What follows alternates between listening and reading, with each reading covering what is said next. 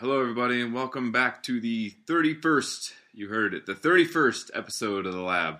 Um, as always, sitting with you is Brendan Weerig, Alex Trotter, and I'm Lou Fullenkamp. Uh, we hope you guys enjoyed last week's episode, kind of talking about coaches. Uh, you know, kind of what what makes a good coach, and we hope you guys take some of those points to heart. Uh, maybe even learn a few things.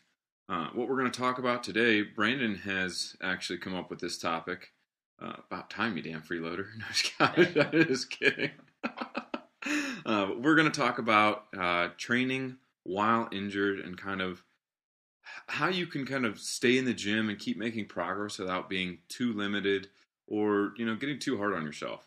Um, you know, everybody gets injured. You know, Dave and I have said this on the Garage Gym PT podcast actually that you know it's it's it's not an if you get injured, it's it's a when because no matter how many years you have training, it's going to happen. I mean, obviously, with so many years of experience, you're going to be a little bit less likely. Um, you know, you're a little bit smarter by that point, at least. I hope you are a little bit smarter. Um, but Brandon, why, why don't you kind of give us what what brought this to your mind? Why did you want to talk about this? Finally got me. I was waiting for it. Spinal. Uh, got him. It's been, been Got having some some tight lat issues, and it's kind of getting up into my shoulder. So like kind of overhead stuff in certain positions and angles are hurting, and then like a normal bench press is kind of hurting. So I just instead of doing a normal bench press, touch my chest. I, we have a bench block, so I set it to a two board. Then that decreased range of motion, it uh, stopped my shoulder pain for the time being. Huh. That was made it tolerable. So you modified your training Yeah, and you could keep working out. Used to do a lot back in the day, actually. My low back injuries. Yeah. uh, A lot of single leg squats, a lot of single leg RDLs. Never really did any bilateral good mornings or bilateral RDLs. Just one shift, just throw my hips off, and I'd have to throw my legs off my bed and do a push up just to get out of bed most mornings. So so obviously with with your you know your knowledge and background, you're a little bit smarter with the training modifications that you use. As I actually kind of like you displayed already using the bench block. Um, for someone who maybe doesn't have like the extensive background and knowledge, how would you go about addressing? And this is for you too.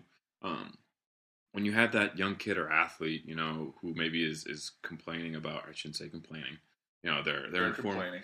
They're informing you about, um, you know, an acre of pain that they're getting during that, that during the workout. What is some of the first steps you guys take um, to kind of address that issue? oh, the first thing is it's Don't say suck it up. No. It's Is it? usually- Yeah. it's usually not a direct like if their back is hurting it's probably more their hips if their shoulders hurting it might not even be a direct related to their to their shoulder if a knee's hurting it might be an ankle problem so just kind of diagnosing where the actual problem's coming from and then reevaluating it from there Yeah. Having them like uh, lighten the load, but still do the movement because they they speak in such broad terms, and that's not a fault of their own. They just they don't know to like how to pinpoint certain things, you know, because they don't know the origin or the insertion of the muscle bellies and stuff like that. So it's a lot of that, and then a lot of it is just like are are you just sore or is something actually wrong? Or do you just hate this exercise? Or is something just like actually wrong? Let- Let's go with legitimate injury or legitimate pain, not the they want an easy day out kind of a thing. hmm I usually just call you. Yeah.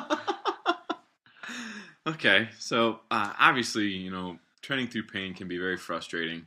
Um, you can feel like your progress is stalling. You can feel like you know the world's coming down on you. Um, honestly, the first thing to do whenever you start to experience any kind of pain with training or any kind of like maybe an after effect is to kind of ignore it That's why I love you. You know that, right? Um, God, I just lost my train of thought after that. No, uh, basically, first thing is to just kind of take an inventory. Um, if you can think about how to describe it, that actually gives us a lot more of an insight. So, like, is it an aching pain? Is it a sharp pain? Is it a burning pain? Like, if you can describe that in any it's like a game of 20 questions. You know, the better you can paint a picture for us, the better it's going to allow us to make those training modifications. I'm not a big fan of trying to push something if there's a lot of sharp pain involved. Sharp pain usually isn't a good thing. Um, doesn't necessarily mean that like there's there's something horribly wrong, but maybe something's necessarily getting into a spot it's not supposed to. Like for example, squatting and you're getting a sharp pain along the front of your hip. Maybe the knees are collapsing. You make that one small adjustment, pain goes away. So I mean, there's so many different modifications and changes that you can make with training to help alleviate pain, but you got to kind of know what structures to identify, and then you can make those adjustments, right? So like. Um, soccer player from last year was having a lot of knee pain. Uh, she'd go into depth with a squat, and her knees would just be screaming at her during the squat and after the squat. And what modifications did we use? Lifted her heels. Exactly. So we, we basically did a little bit of a small assessment with her. We found out that she had extremely stiff ankles. And so when she was trying to do, you know, a high bar back squat, I mean, the heels were just too restricted. The ankles were just too restrictive. She shifted forward, really loaded to the toes, put too much through the patella um, made things really uncomfortable for her running and sprinting after that. So, like Brandon said, we elevated her heels. We took away some of that pressure. She was actually able to get. Actually, her squat became real pretty after that. Um, and then after that, she she hit like what? How many PRs after that? She had 265 last week. Jesus. So like you can make gains and progressions while addressing those maybe inefficiencies or those restrictions. Um, for Brandon, let's let's go to your example. So you're having issues with your overhead pressing. What did we find with your lat last week? Tight. it's more than tight. Uh, so we did a little bit of like a lat flexibility test on Brandon, and we just kind of saw that he has too much muscle mass. It's exactly what I told, told him. I didn't believe him. But Same he's just, issues. I get he's it. just too bulked. No, when we looked at Brandon's his his opposite side shoulder, Brandon can go overhead no problem, and that's even with going into full external rotation. I put Brandon into full external rotation on the shoulder that's really bothering him. He can barely even make it past his eyes, so he's really limited there. We did a little bit of work on your lat, and it made getting overhead a heck of a lot more tolerable. Um, what were you going to say? Nothing. Took the words right out of your mouth. Um, but after that, he's still having a little bit of an issue with pressing overhead, correct? Yeah, I got neutral grip, it's not bad. So neutral's not bad, but as soon as you go into more of like that, Yeah. what that pronated hand position, external, wide or like in front. I can be neutral in front, internal rotation, no problem. Once I get out here, Yeah. like, you can just feel like lat, lat contract, and then as soon as I go to press, it just says no, thank you. It, it says no, thank you. I'm good, sir. May we try another variation? So, what have you been doing to to modify that overhead pressing, Brandon? Landmine press. Landmine press. So he used a variation. It allowed him to keep working on the overhead pressing, but then at the same time, do you feel like you're going backwards right now? Mm, Be honest. compared to where I was at, I mean, it's not. I feel like I'm kind of stalled out. Not really, because I feel like my shoulder press was finally starting to go somewhere. Because I'm just it's probably my weakest lift out of everything. Mhm. So I finally felt like I was going somewhere, going somewhere, and then now I'm just kind of back to single dumbbells, landmine, not getting that full like overhead Mhm. work with that slight angle. But So, what was going through your mind? hopefully, another week or two, it's going to be gone. Oh man, As long as I can keep moving, that's all I really care about. It's better than just like totally having to throw that lift out of the the variations for now. So Yeah. Do the little things, loosen it back up, and then over time I'll be back. So Another way to think about it is you you're just building up all of those little muscles that get overlooked when the big ones start taking over. So if you can build up the little ones, then your strength curve, I guess, drastically shortens, that's a good or at point. least gives you hope. That's a good point. Sometimes you want to look at it in, in multiple perspectives. It's it kind of makes you refocus where you're at in your training and maybe where you were neglecting, kind of like taking an inventory of maybe what you were hitting excessively, maybe you weren't, weren't hitting enough. So, like for example, rotator cuff muscles can be trained in a variety of different ways. No matter what you do with an upper body lift, your rotator cuff has to be used. Now, there are particular movements involved, like external rotation, that maybe people don't hit necessarily as often as they probably should. Um, now you can hit external rotation in a variety of different positions and angles. You know, zero degrees abduction all the way up to ninety degrees abduction, right? Most people are usually pretty strong down at zero, but as soon as we go right up here to that ninety degrees abduction, you know, or like arm out to the side, for those of you who don't know what that means, um, usually people have a pretty hard time of trying to coordinate, you know, external rotation, let alone maintaining like shoulder blade position.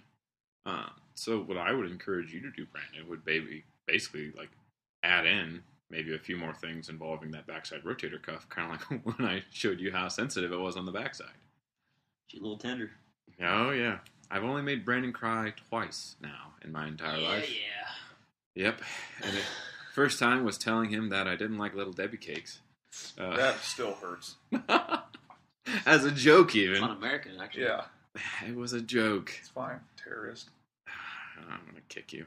Um, no, but I mean, if you guys ever want to learn more, like if you're in the gym and I'm in there, and you guys have something that's maybe bothering you, you don't feel free to come up to me and ask me questions. I, I'll be more than willing to talk with you guys about it.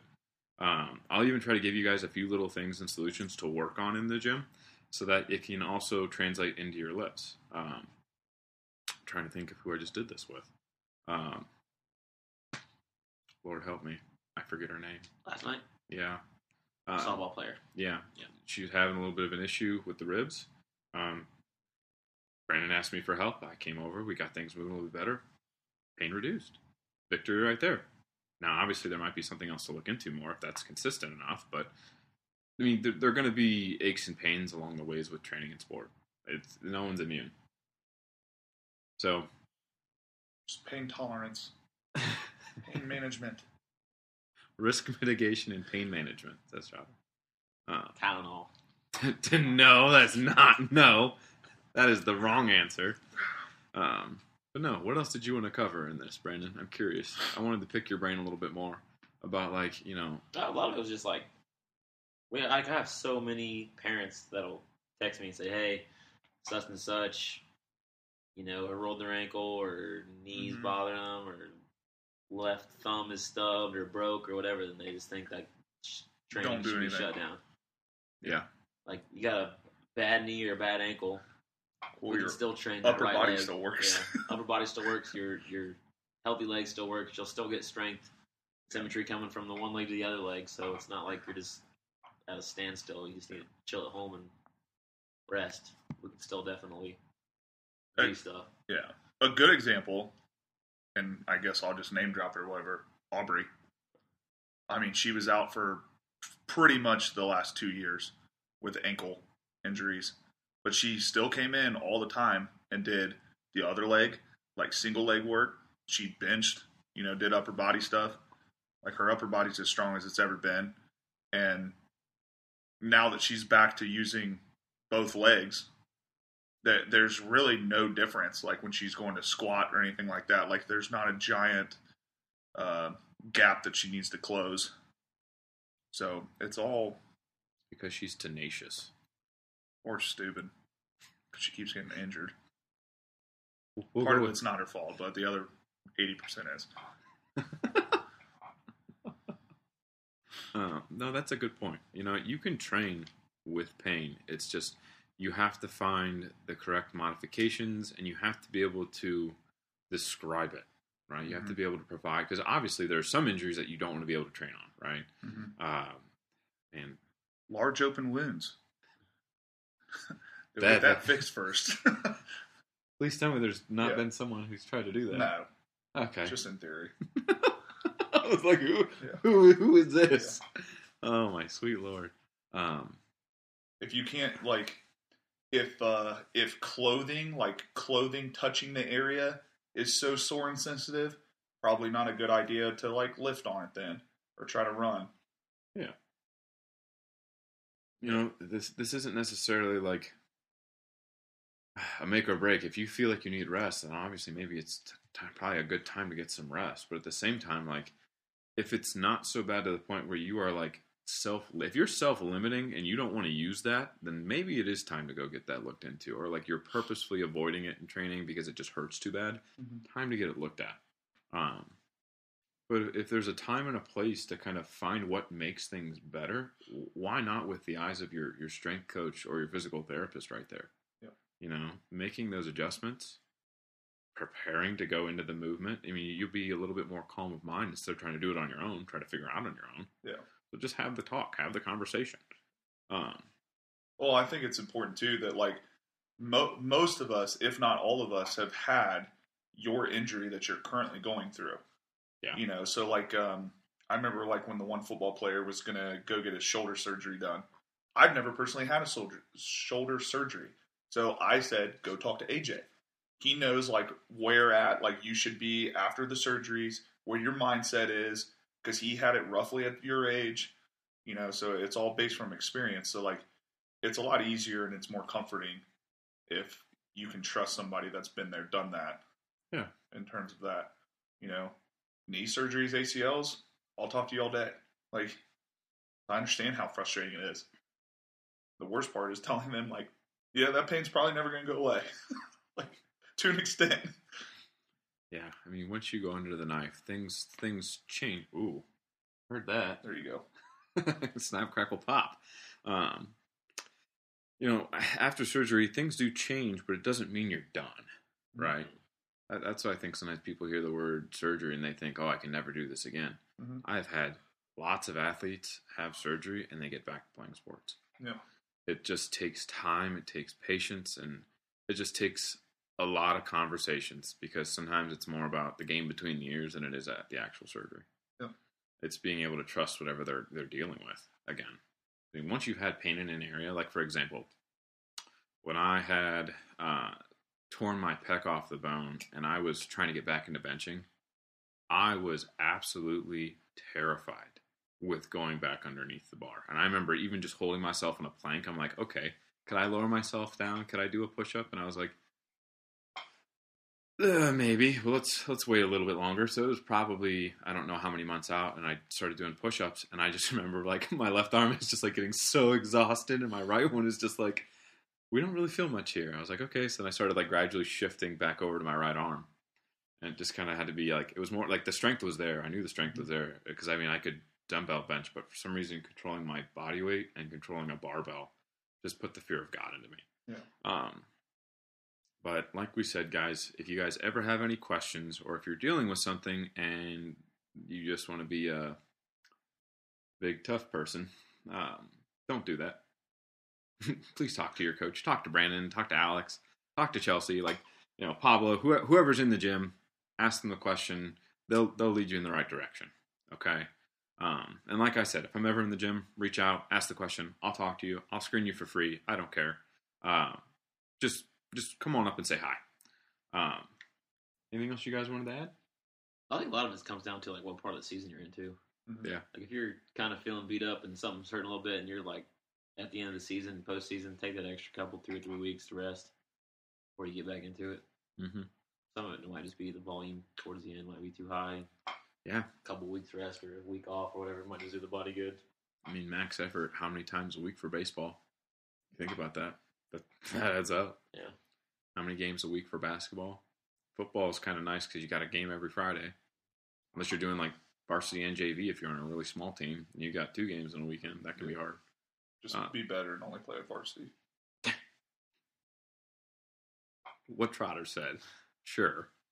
Um, but no, we'll, we'll probably start making some uh, videos for exercise modifications, kind of like we already did with the lifting variation series on our Instagram page. Um, but one quick little little little tidbit before we let you guys go. Um, if you don't already, please go onto the Instagram page and the YouTube page um, or the YouTube channel and give us a follow and hit your notification bell because what we're probably going to start doing here over the next few months is we're going to start putting up uh, just some exercise demonstrations and then we're also going to do a little bit more of an explanation on using those exercise modifications for training. Um, so again, like I said, give us a follow, give us a shout out. Uh, we'll see you guys in the next episode.